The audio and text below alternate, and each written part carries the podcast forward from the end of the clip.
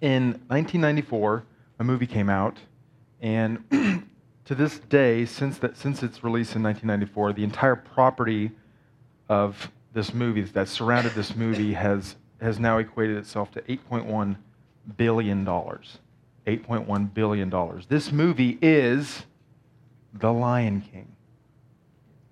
Mm. It, uh, it still eclipsed Star Wars to this day, the entire Star Wars franchise. So, in that 8.1 is the original movie, all subsequent movies, books, the Broadway play, all of it.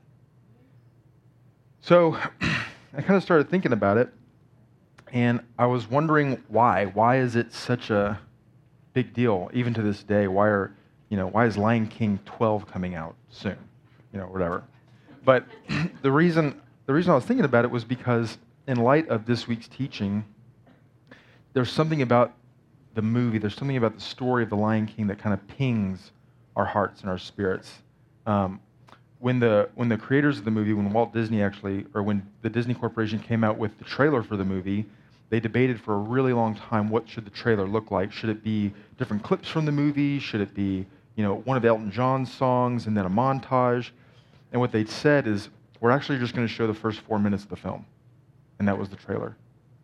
Because what it showed was the beauty of God's creation, which, you know, did Disney think of that? Maybe not.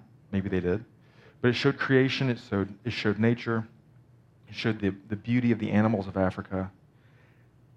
It had a wonderful song accompanying it. Some of y'all remember it, the Atsavenya Papatita, penguins on my bottom. Y'all know. You know what I'm talking about. That's what we said. I don't know. And then, but the great thing is that in the first four minutes of the trailer, there's also a really great image of the Trinity, of the Father and the Son and the Holy Spirit, and the way that the Father honors the Son and lifts him up and, and names him as predecessor, as the king that is to come. And we all know the story of Lion King. His uncle Scar banishes him, tells him, You should run away after his father has died. And he goes out into the wilderness. Are we seeing parallels anywhere? Okay, cool. So we have Pride Rock, which is the place where Simba is to rule and reign, along with his father, of course.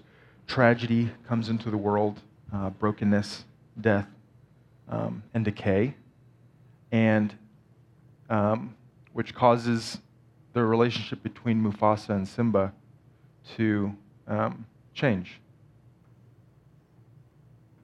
Mufasa dies. Spoiler. What are we like? 15 years? Just it's on you. It's not my fault. Uh, I was like, what, nine? I don't know.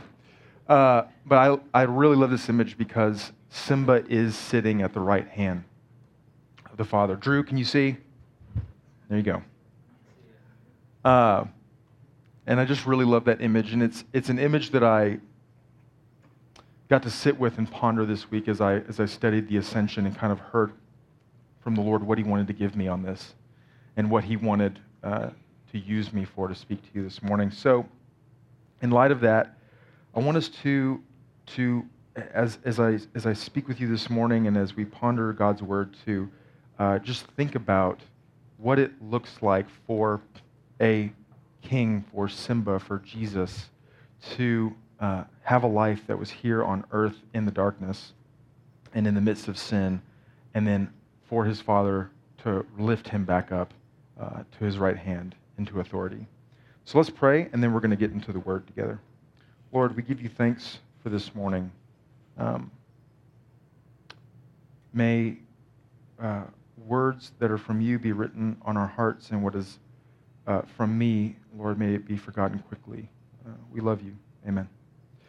So, this morning we're going to start out with two different accounts of the ascension. The first one's going to be in Luke, the second one's going to be in Acts. Uh, we're going to read both of them. Both of them were authored by Luke. So, for the first one, we're going to go to Luke 24, verses 50 and 53 or 50 through 53, I'm sorry. Luke 24, 50 to 53. And if you don't have a Bible this morning, um, we have our, our black hardcover Bibles. Um, and if you don't own a Bible, then now you do. So we would love for you to take that home and for you to have a copy of the word with you. Luke 24, verses 50 to 53, right at the very tail end of the Gospel of Luke. And he, Jesus, led them out as far as Bethany, and lifting up his hands, he blessed them. And while he blessed them, he parted from them and was carried up into heaven. And they worshipped him and returned to Jerusalem with great joy and were continually in the temple, blessing God. So, in Luke's account here in his gospel, what I want us to just recognize real quick is that it does say that he led them as far out as Bethany. The really neat parallel here with these five, with these three verses, is that he leads them out to Bethany so that he can ascend. It's also Bethany is also the place where he entered the triumphal entry into Jerusalem, so that he could go on to his crucifixion and resurrection. So it's really neat to see that Jesus, with his friends, all he wants to do is just bring them full circle, bring them to another place where they can remember their relationship together and where they can remember his character and who he, who he truly was. So from Bethany as the entrance to Bethany for the exit. Really cool. The next bit of scripture we're going to jump into, like I said, is Acts. It's Acts chapter 1 flip there, it's one gospel away. Acts 1, verses 6 through 11. So when they had come together, they asked him, Lord, will you at this time restore the kingdom of Israel? And he said to them, It is not for you to know the times or seasons that the Father has fixed by his own authority but you will receive power when the Holy Spirit has come upon you, and you will be my witnesses in Jerusalem and in all Judea and Samaria, and to the end of the earth.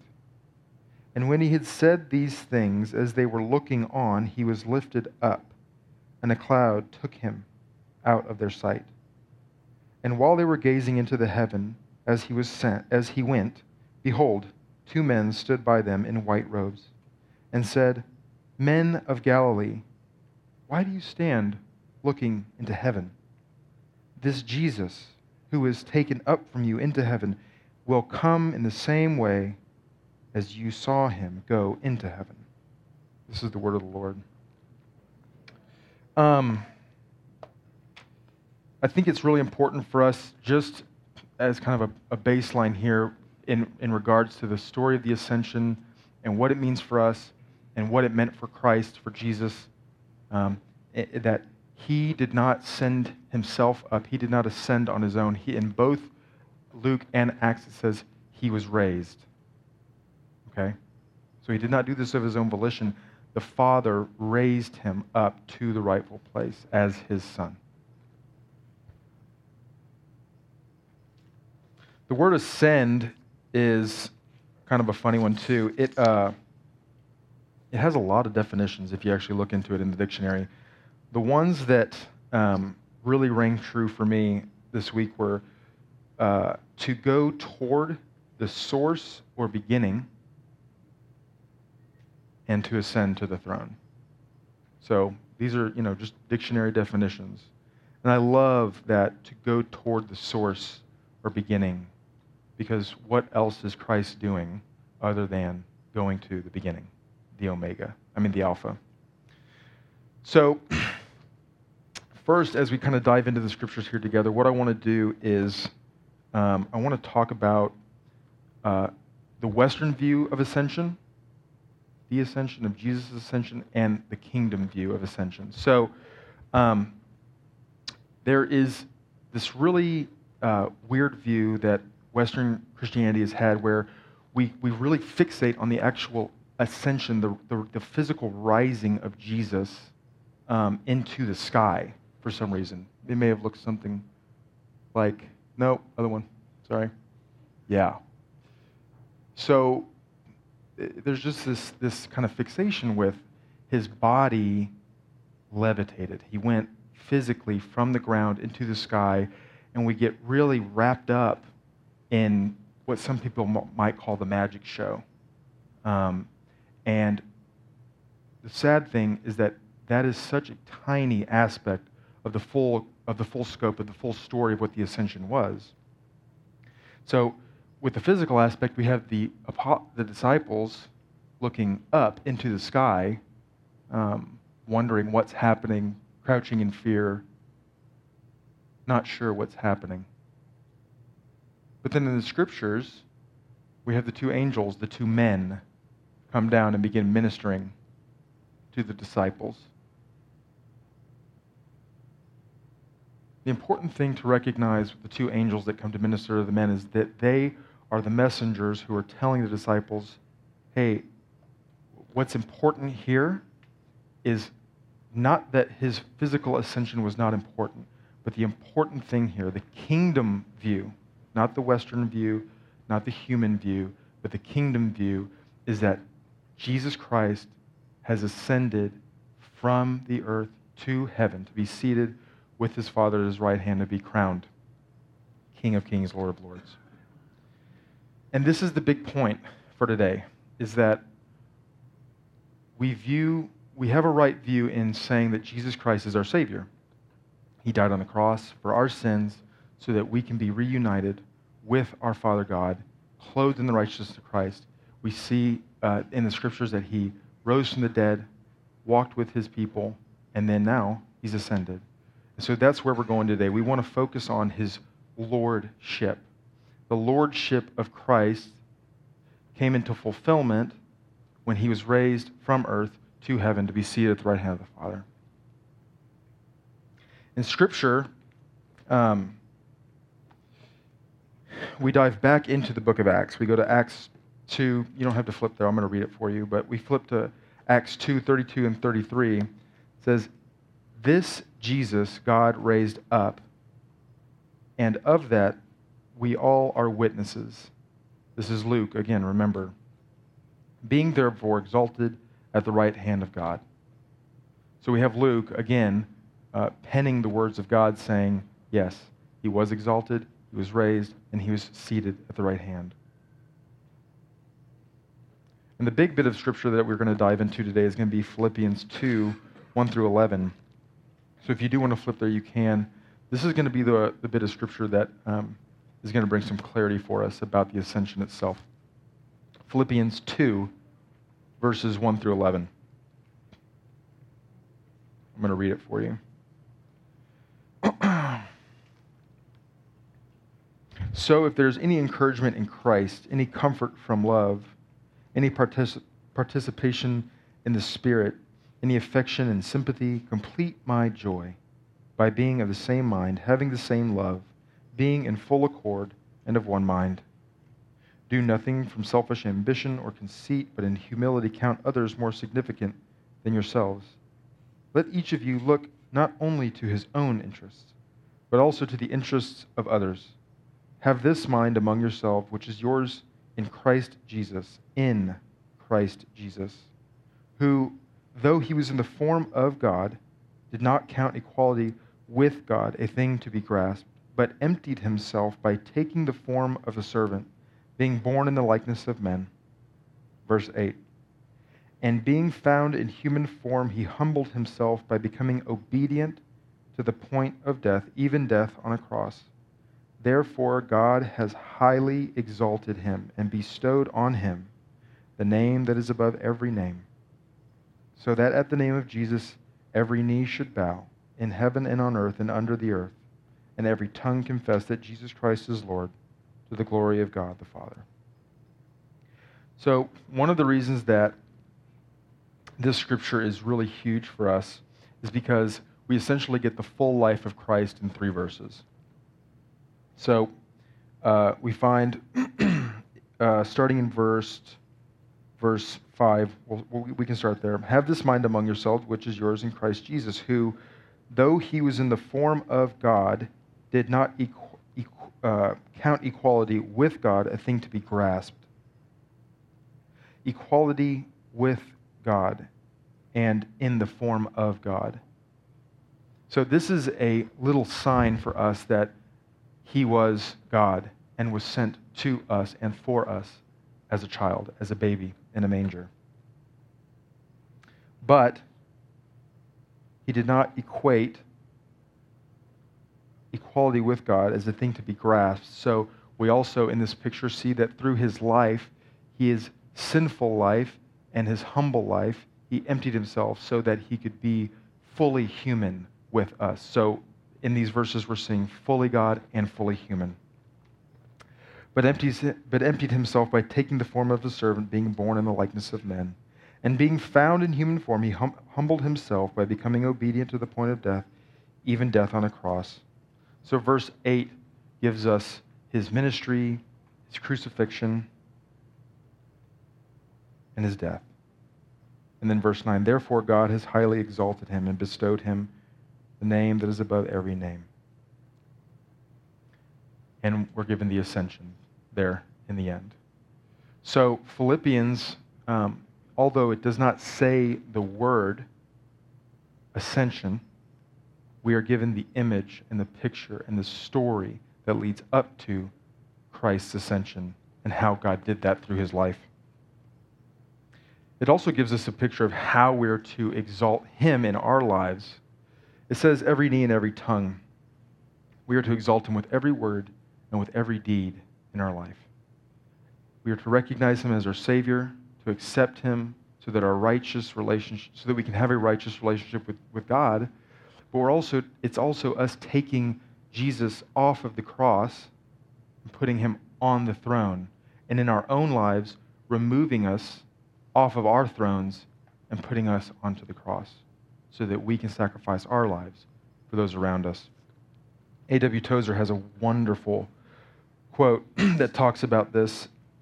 It's going to be up on the screen. It says, In every Christian's heart there is a cross and a throne, and the Christian is on the throne till he puts himself on the cross. He refuses the cross, he remains on the throne. Perhaps this is at the bottom of the backsliding and worldliness among gospel believers today. We want to be saved, but we insist that Christ do all the dying. No cross for us, no dethronement, no dying. We remain king within the little kingdom of man's soul and wear our tinsel crown with all the pride of a Caesar, but we doom ourselves to shadows and weakness and spiritual sterility. Okay, Tozer, thanks, bro. Uh, but as I read that, all of us said, Yeah, I do that. I like my throne. And even as, as, even as we recognize these things, as we're humbled by the Spirit, as we're brought to the reality of Christ in our life, um, we still struggle with it. We dethrone ourselves from time to time, but Christ's lordship at the right hand of God in his ascension calls us to permanently remove ourselves and walk in a life of humility.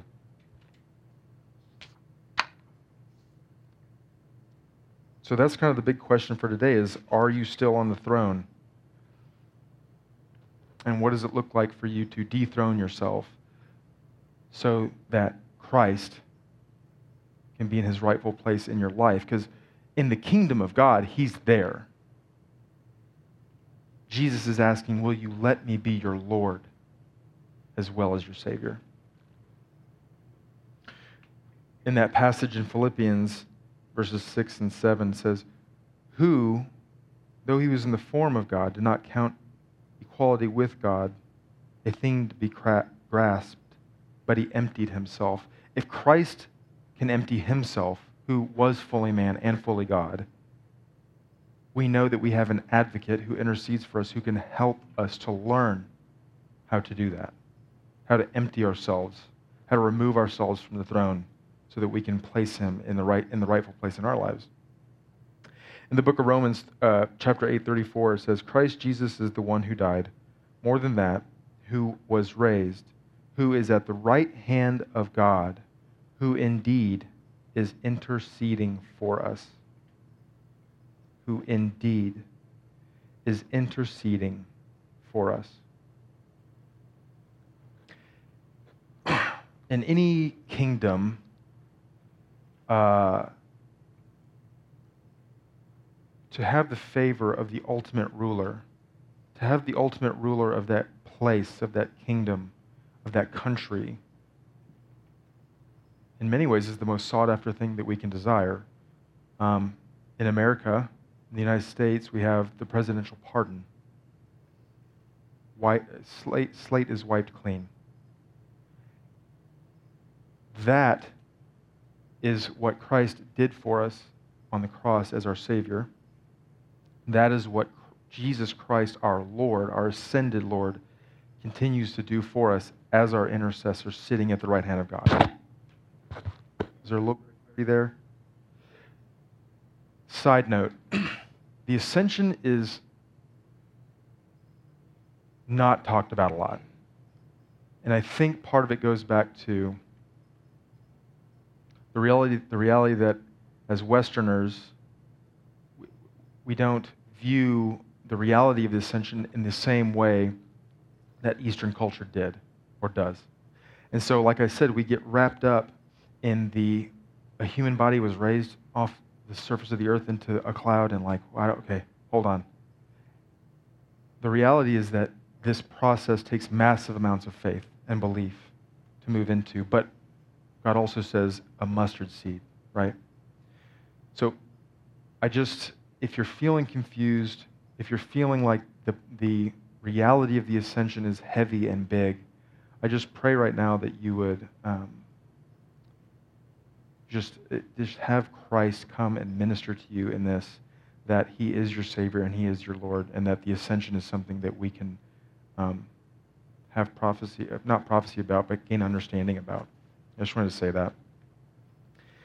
And so, what does having Christ as the Lord of our life actually look like? Well, I heard three separate things this week. Um, the first one was that as the Lord of our life, um, we're called to trust Him. So, trust is, is something that we learn about through Proverbs chapter 3, verses 5 and 6. Trust in the Lord with all of your heart, and do not lean on your own understanding. In all of your ways, acknowledge Him, and He will make your paths straight. I have this verse tattooed on my thigh, and it was the first verse I ever memorized in a Beth Moore Bible study. Beth Moore. And uh, it's, it's insane because I, it was the first memory verse in this little devotional. And, you know, at the time, I just was so excited because I'd actually memorized a Bible verse as like this little baby Christian. I was like, huh, that's pretty sweet. I'm like, I'm going to heaven now. That's great. But the way that the Lord has ministered to me in the realm of trust through these two verses has been unbelievable. Um, and so, you know, I point to these as, as two verses that can be a compass for us to move into the trust of our Lord Jesus Christ. Second, um, this is a tough one, is submission. Submission. James 4 7, submit yourselves therefore to God. Um, it's a little it's a little iffy to talk about in, in American culture, I think, but we don't we, we like our individuality. Um, a lot of our parents told us that we were special, um, and we are. We're, we're unique. Uh, we're uniquely created beings that that God knit together perfectly in, in our mother's wombs, but we're also a people, we're a flock that are under Christ. And the flock, through trust, must submit itself to the shepherd so that they can be cared for and protected and fed and led to safety and led to the living water. That's all I'll say about submission right now. Um, it's a really heavy topic in today's world, I think. Um, and I think it's because, from a worldly perspective, many of us, to some degree, don't trust our leaders. We don't want to submit to them because we don't feel that they are safe. Um, but the Lord Jesus Christ, sitting on his throne, having ascended, asks us to trust him and to submit to him because he is good and he is righteous and he loves us. And because he loves us, number three, Deuteronomy 6 5, we are called to love the Lord of our life as well. You shall love the Lord your God with all your heart, and with all your soul, and with all your mind. And the cool thing about this verse is that it actually speaks to the other verses as well. Um, I'm reminded that we're called to work out our salvation with fear and trembling. We're not called to be blind sheep, we're called to be sheep of the shepherd with our eyes wide open, watching where he is going and watching his ways. If the ascension is still confusing, I apologize. I'm trying my best. It's, it's a really heavy topic. But J.A. Motyer